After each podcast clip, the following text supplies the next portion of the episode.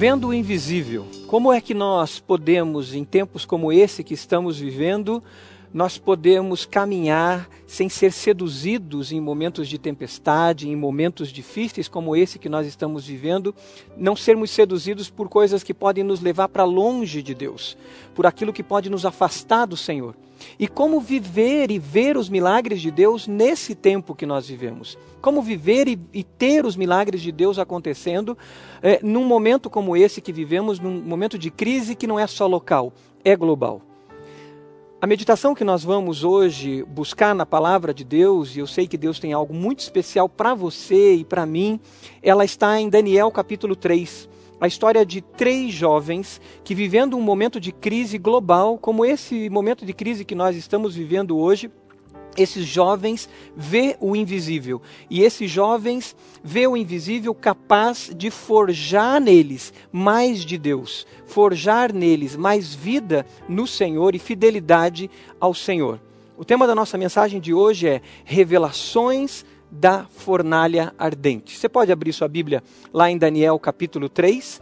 Deixa sua Bíblia aberta em Daniel capítulo 3, porque nós vamos fazer a leitura de vários versículos desse texto da palavra de Deus. O livro de Daniel é um livro excelente para lermos nesse momento de crise mundial, nesse momento onde todos estão envolvidos. Todo momento de crise, principalmente crise que é global, que é muito maior do que uma crise específica nossa ou específica da nossa família, nós entendemos que o melhor do ser humano vai surgir. Mas será que é isso mesmo? Nós já estamos vendo nesses meses que estamos passando que não tem surgido só o melhor do ser humano. O melhor de Deus, de fato, tem surgido no ser humano, mas também tem surgido o pior do ser humano em momentos de crise. Daniel capítulo 3 revela o melhor de Deus em nós, mas também revela esse pior do ser humano. Isso que vem à tona em momentos de dificuldade. O fato é que todos estamos debaixo da mesma tempestade, mas não estamos todos no mesmo barco. Alguns estão precisando de socorro e outros estão passando perto e estão ignorando. Não estamos todos no mesmo barco, estamos todos debaixo da mesma tempestade. Daniel capítulo 3, vamos ler os primeiros versículos de Daniel capítulo 3, vamos ler do versículo 1 até o versículo 7. O rei Nabucodonosor fez uma imagem de ouro de 27 metros de altura e 2 metros e 70 centímetros de largura, e a ergueu na planície de Dura, na província da Babilônia. Depois convocou os sátrapas, os prefeitos, os governadores, os conselheiros, os tesoureiros, os juízes, os magistrados e todas as autoridades provinciais para assistirem à dedicação da imagem que mandara erguer.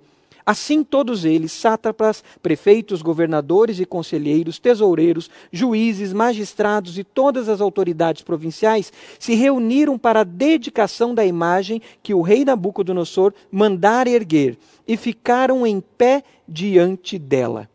Então o arauto proclamou em alta voz: esta é a ordem que lhes é dada, ó homens de todas as nações, povos e línguas quando ouvirem o som da trombeta, do pífaro, da cítara, da harpa, do saltério, da flauta dupla e de toda espécie de música, prostrem-se em terra e adorem a imagem de ouro que o rei Nabucodonosor ergueu. Quem não se prostrar em terra e não adorá-la será imediatamente atirado numa fornalha em chamas. Esses versículos iniciais mostram como, em momentos de crise, o pior do ser humano surge. E aqui, nas mãos daqueles que detinham poder. No caso, Nabucodonosor. Esse homem se posiciona agora com arrogância, com altivez, com orgulho, com ambição, com totalitarismo, oprimindo a todos, fazendo com que todos estivessem debaixo das suas ordens e do seu pensamento, da sua direção. No capítulo 2 de Daniel, nós temos algo muito importante que aconteceu, que foi o sonho do rei Nabucodonosor, que foi interpretado por Daniel. Daniel foi usado por Deus para essa interpretação, não só interpretar o sonho, como revelar qual era o sonho que o rei havia tido. Nessa revelação, Daniel fala que o rei ah, o sonho do rei era uma grande estátua, e essa estátua tinha sua cabeça de ouro, e as demais partes do corpo em bronze, em prata, e tinha os seus pés de ferro e barro. Esse rei ouve essa, essa interpretação do sonho dele. Os caldeus, os astrólogos, foram salvos por causa de Daniel, que interpretou esse sonho do rei. Revelou o sonho e interpretou o sonho do rei. Mas a altivez desse rei, o orgulho, é tão grande que agora ele não se humilha, ele não se posiciona como alguém quebrantado diante da interpretação do sonho de Daniel, mas ele constrói uma estátua de 30 metros de altura por 3 metros de largura. E ele obriga que todos, todos viessem e adorassem essa estátua. Alguns estudiosos dizem que provavelmente essa estátua era uma estátua do próprio rei Nabucodonosor. Era uma declaração dele de poder e de misturar ali a política e a religião para que todos adorassem a ele e se submetessem somente a ele. Uma unificação religiosa em todo o império eh, babilônico naquele momento da história. E aí, ao construir isso, ele diz: Os meus pés não são de barros. Eu não tenho outros elementos no meu corpo que façam o meu império cair. E ele constrói então essa estátua toda de ouro ele declara o seu triunfalismo. Em momentos de crise, o triunfalismo é algo que toma conta da vida de muitas pessoas. Pessoas que tomam para si a ideia de que elas são é, é, é, superpoderosas, de que nada vai acontecer com ela. E mesmo os cristãos estão sujeitos a essa atitude triunfalista, uma atitude de supercrente, de super espiritual. Não, nada vai acontecer comigo, nada é, é, vai me ferir, eu estou blindado. E aí tenta-se a Deus. E a palavra de Deus mesmo nos ensina a não tentar a Deus. Nós temos que ser prudentes, nós temos que agir com prudência, nós temos que ter cuidado. E muitas pessoas começam a banalizar banalizar o mal, banalizar a saúde, banalizar momentos que são momentos de fragilidade, momentos que exigem de nós quebrantamento. O outro aspecto que a gente vê aqui do pior dos seres humanos, né, que a fornalha nos revela, é a ambição. A ambição desse rei é muito grande.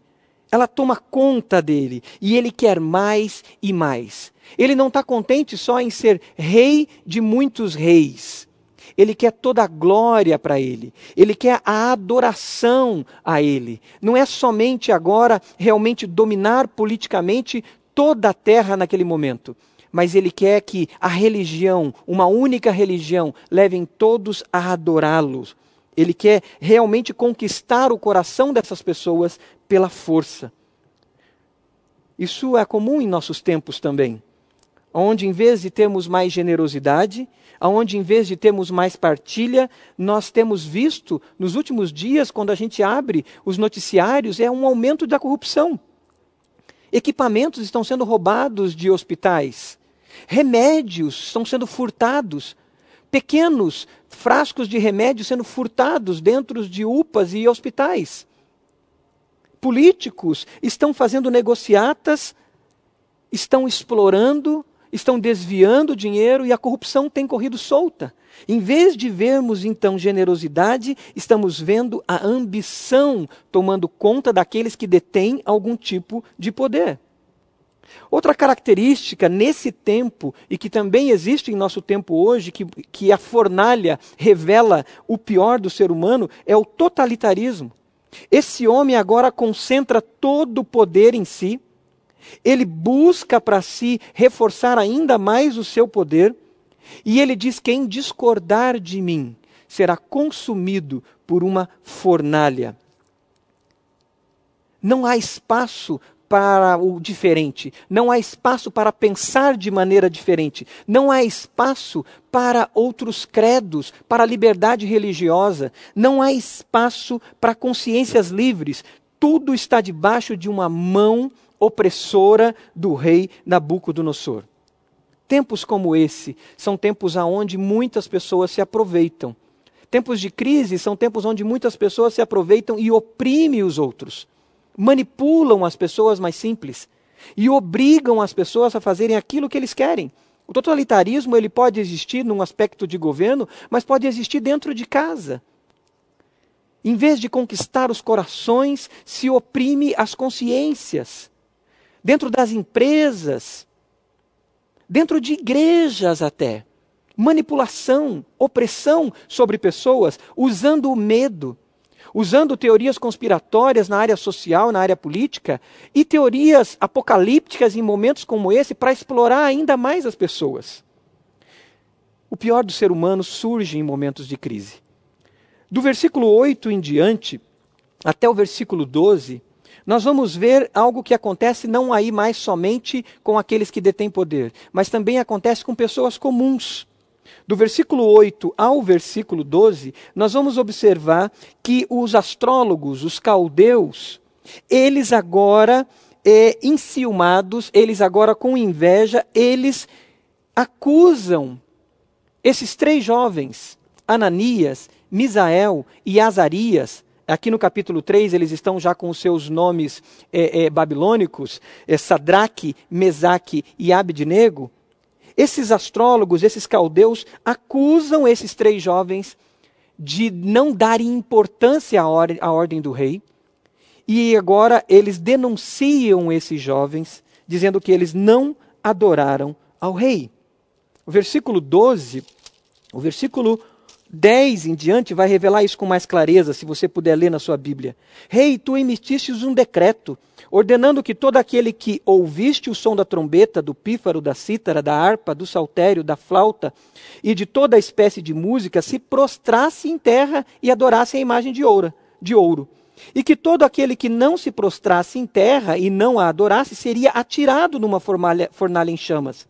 Mas há alguns judeus que nomeaste para administrar a província da Babilônia, o nome deles é Sadraque, Mesaque e Abidnego, que não te dão ouvidos, ó rei.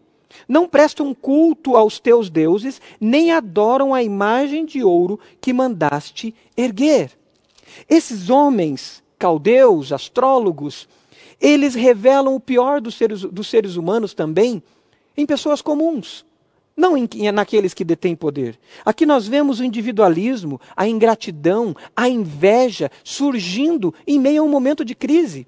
Esses caldeus deveriam, nesse momento, se unir a outros exilados e se protegerem contra a mão forte de um opressor.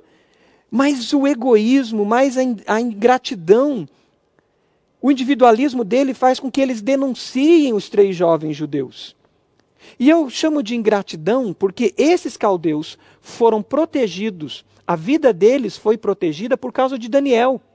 No capítulo 2, se você ler o capítulo 2, você vai observar que quando o rei teve o sonho, ele chamou os caldeus, ele chamou os astrólogos, e ele disse que eles deveriam é, dizer qual era o sonho que ele havia tido. E se eles não dissessem o próprio sonho que o rei havia tido, para daí depois interpretar, eles morreriam. Daniel recorre a Ananias, a Azarias e a Misael, no capítulo 2, versículo 17, e Daniel diz: Todos nós morreremos também, porque o rei quer que adivinhe o próprio sonho, descubram o próprio sonho que ele teve, e isso é quase impossível. E aí ele se reúne num grupo de oração, Daniel, Azarias, Misael e Ananias, e eles buscam ao Senhor, e Deus revela para Daniel qual era o sonho do rei. E por Deus revelar e interpretar o sonho e dar a interpretação do sonho para Daniel, esses caldeus foram salvos da morte. Mas agora, no capítulo 3, esses caldeus esquecem e são ingratos. A ingratidão é algo terrível, que toma conta das pessoas. E nos momentos de crise, por causa do individualismo, ela esquece aqueles que já a abençoaram, ela esquece a história e ela pensa somente em si. A inveja toma conta desses homens. Isso tem acontecido em nossos dias, infelizmente.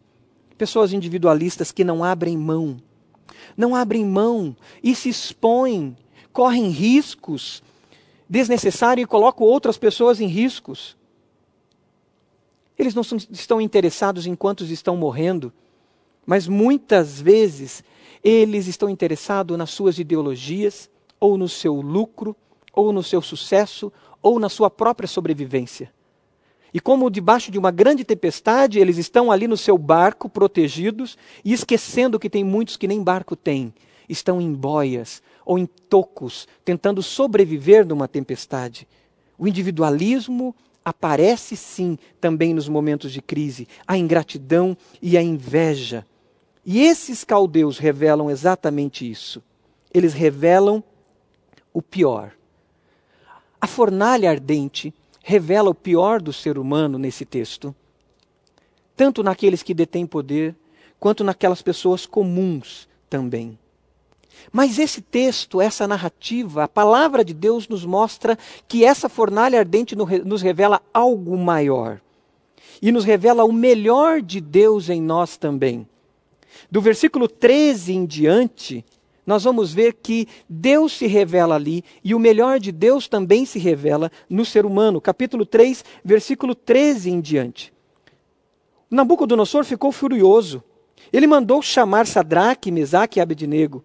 E assim que eles foram conduzidos à presença do rei, Nabucodonosor lhes disse: É verdade, Sadraque, Mesaque e Abednego, que vocês não prestam culto aos meus deuses, nem adoram a imagem de ouro que mandei erguer? Pois agora, quando vocês ouvirem o som da trombeta, do, da cítara, da harpa, do saltério, da flauta, de toda espécie de música, se vocês se dispuserem a prostrar-se em terra e adorar a imagem que eu fiz, será melhor para vocês. Mas se não a adorarem, serão imediatamente atirados numa fornalha em chamas. E que Deus poderá livrá-los das minhas mãos? Sadraque, Mesaque e Abednego responderam ao rei: Ó oh, Nabucodonosor, não precisamos defender-nos diante de ti. Se formos atirados na fornalha em chamas, o Deus a quem prestamos culto poderá livrar-nos. E ele nos livraria, nos livrará das tuas mãos, ó rei. Mas se ele não nos livrar, saiba, ó rei, que não prestaremos culto aos teus deuses, nem adoraremos a imagem de ouro que mandastes erguer. Deus se revela no meio da tempestade. Deus se revela nos momentos de luta. E Deus se revela na vida de pessoas que se revelam em fidelidade a Ele mesmo.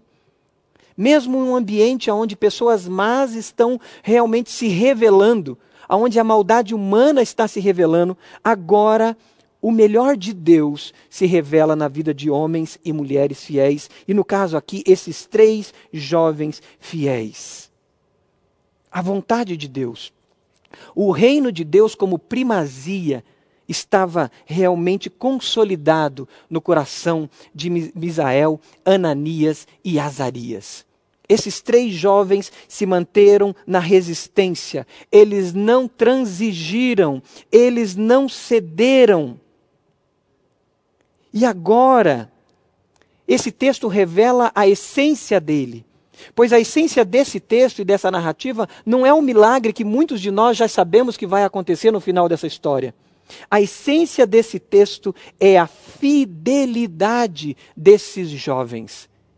Eles estavam dispostos a morrer, mas não estavam dispostos a pecar. Em momentos de crise, nós seremos seduzidos e levados a pecar seremos tentados a dar um jeitinho. O pior do ser humano pode surgir em mim e pode surgir em você. Ambientes onde vivemos podem se tornar essas pequenas fornalhas. Talvez a nossa empresa, talvez a nossa casa, a nossa vida, até os relacionamentos. E o pior do ser humano pode vir à tona na ambição, no orgulho, no individualismo, na vaidade, na ira, na cólera, Mas o melhor de Deus pode surgir em nós. E nós podemos optar, muitas vezes, por deixar-se morrer do que pecar. E esse é o chamado desse texto, a fidelidade.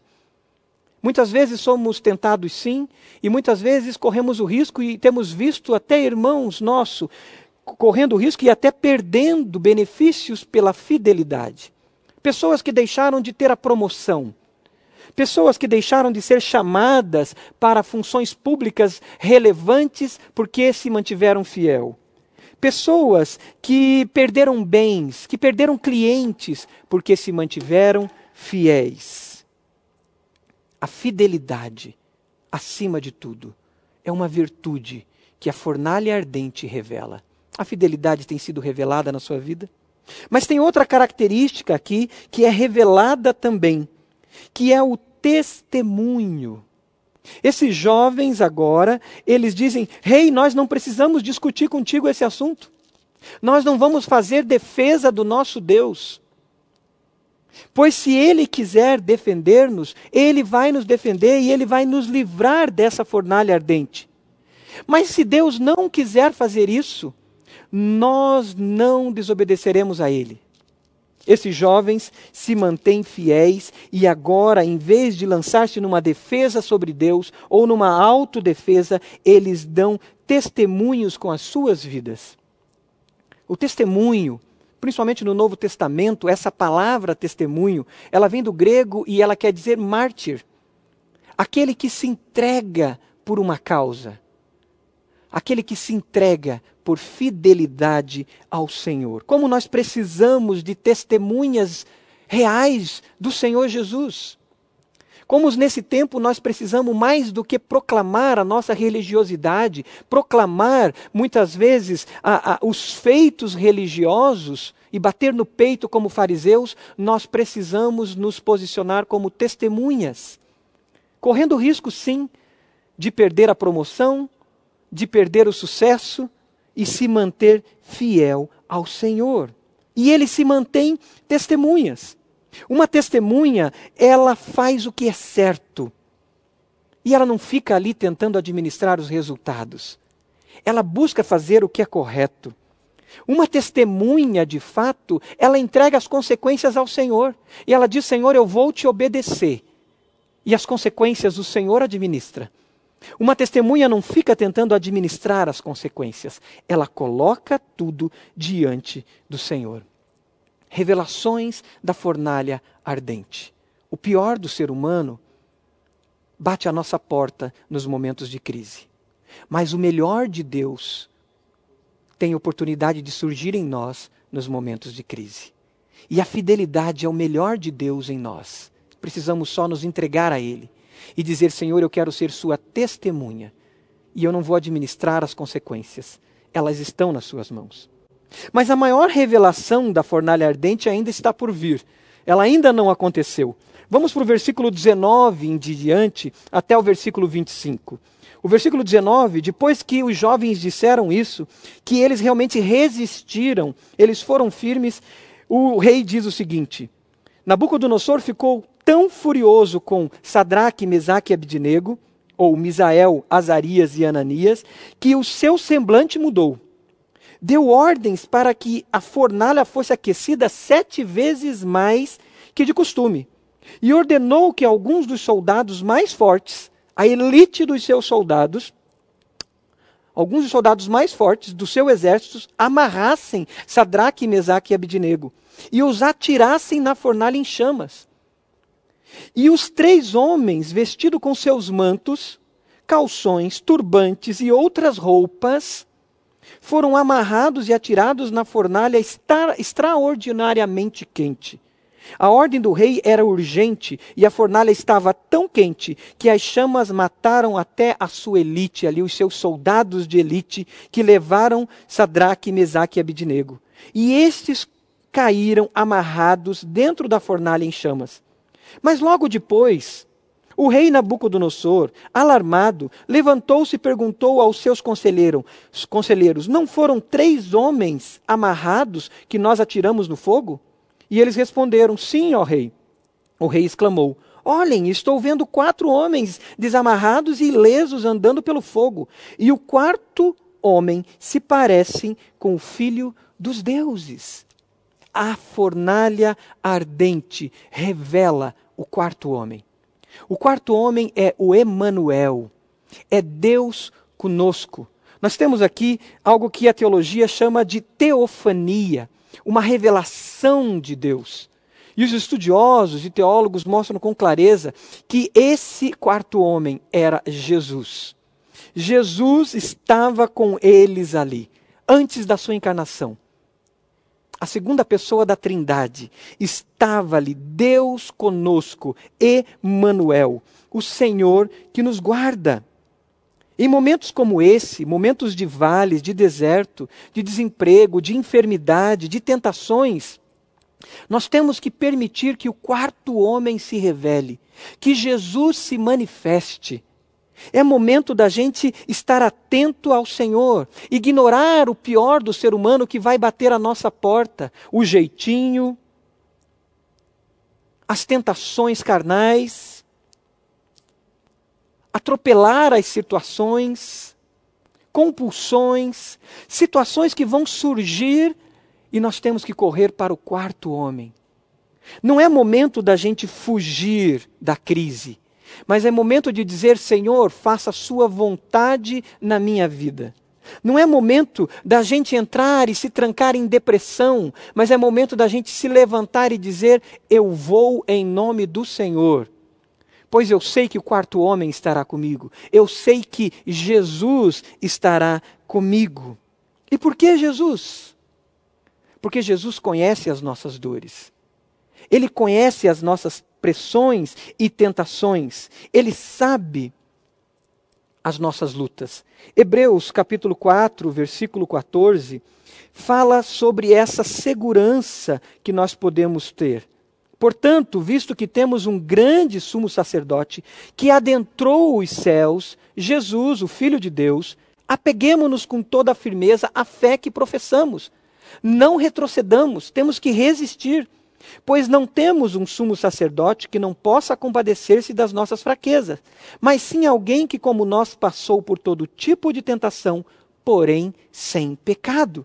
Assim, aproximemo-nos do trono da graça com toda a confiança, a fim de recebermos misericórdia e, entrar, e encontrarmos graça que nos ajude no momento de necessidade.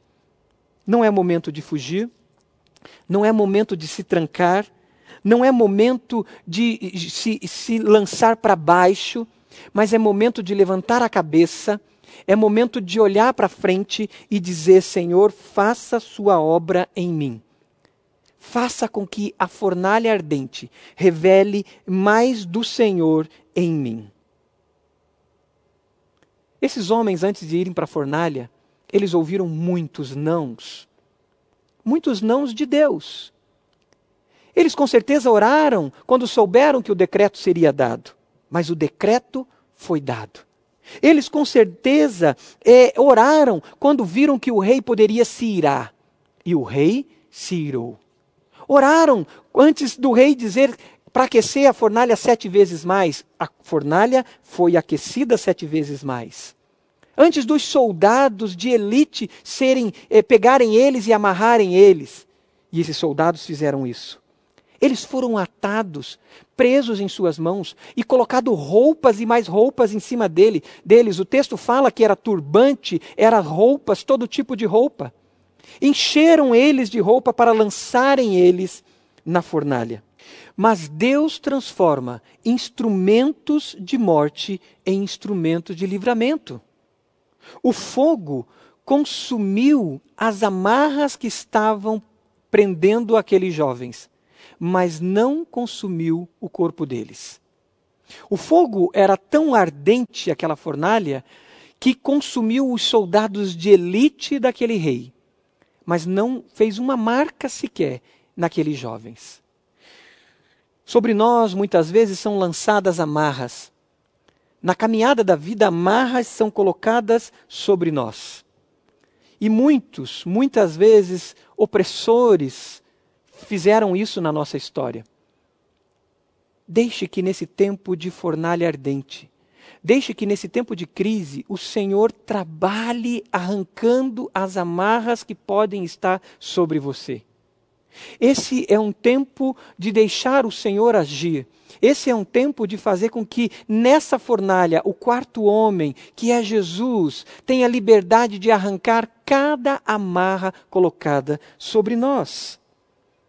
As acusações, as mentiras, as inverdades, aquilo que tentam jogar você para baixo, Deixa que, deixa que Jesus arranque essas amarras.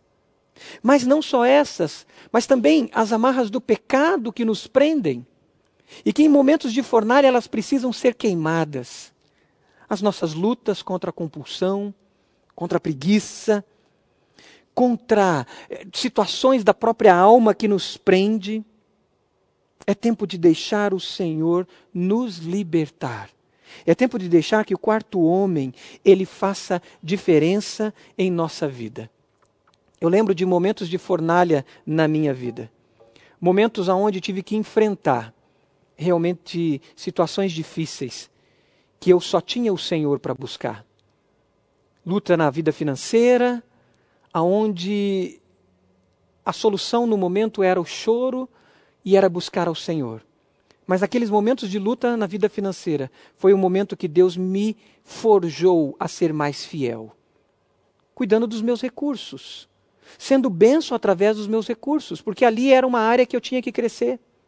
Momentos de luta contra compulsões, contra pecados, que eu tive que lutar dentro de uma fornalha.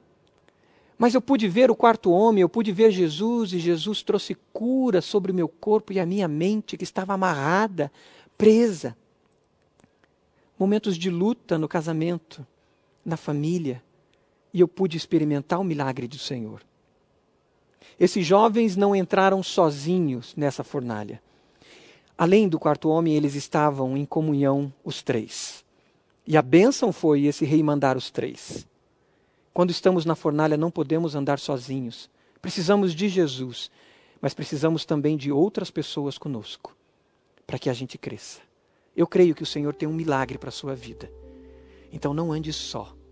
Caminhe com outras pessoas. Caminhe com a igreja do Senhor e deixe o quarto homem falar com você. Uma palavra como essa, nós não podemos terminá-la sem antes nos posicionarmos diante do Senhor e daquilo que Ele nos chama a um novo momento e a um novo tempo. O primeiro desafio é que você possa realmente dizer: Jesus, eu quero andar contigo. Eu quero te ver aqui na fornalha comigo. Eu quero te ver aqui nesse momento de luta que eu estou vivendo. Eu quero o Senhor comigo nessa tempestade. Faça uma oração dizendo: Senhor Jesus, repita isso comigo aí onde você está. Se você está com alguém, pegue na mão dessa pessoa. Se está sozinho, feche seus olhos e diga: Senhor Jesus, eu te recebo como meu Senhor e meu Salvador. E eu quero caminhar contigo nessa fornalha. Revela-te para mim. O outro desafio que eu quero deixar é: não ande sozinho, não ande sozinha. Caminhe com a igreja de Jesus. Existe um número que está aparecendo na tela abaixo de WhatsApp. Mande uma mensagem para esse número, para essa, mande uma mensagem nesse WhatsApp, para que você possa se conectar com pessoas e caminhar junto com outras pessoas. Não caminhe sozinho, caminhe com a igreja de Jesus. Esses quatro jovens, aqui tem Daniel também, que eram todos amigos, Misael, Azarias e Ananias andavam juntos. No capítulo 2, nós vemos que eles se reuniram num grande grupo de oração e o milagre acontecia. O milagre vai acontecer quando você estiver junto com outros e com a igreja do Senhor. E o último desafio é: peça ao Senhor aí agora Senhor, revela quais são as amarras que nesse tempo de crise o fogo precisa consumir. Peça para que o Senhor revele quais são essas amarras. E Deus vai te revelar. E você vai sair dessa fornalha pronto para viver um novo patamar na sua vida. Esses jovens saíram e o final do capítulo 3 diz que agora o rei os coloca. O rei os coloca em situação de proeminência. Eles se tornam agora líderes de várias províncias na Babilônia. O Senhor tem algo maior para você, mas deixe Deus agir nesse tempo de fornalha. Vamos orar? Senhor, revela-te, Pai, nesse tempo. Que Jesus seja de fato o Emanuel, Deus conosco nesse tempo de crise. E que ao terminar, Pai, nós possamos experimentar a vitória de tudo aquilo que o Senhor já construiu em nós neste momento de luta. Faz o teu milagre, Senhor. Essa é a nossa oração em nome de Jesus. Que Deus te abençoe e continue agindo na sua vida, no nome de Jesus.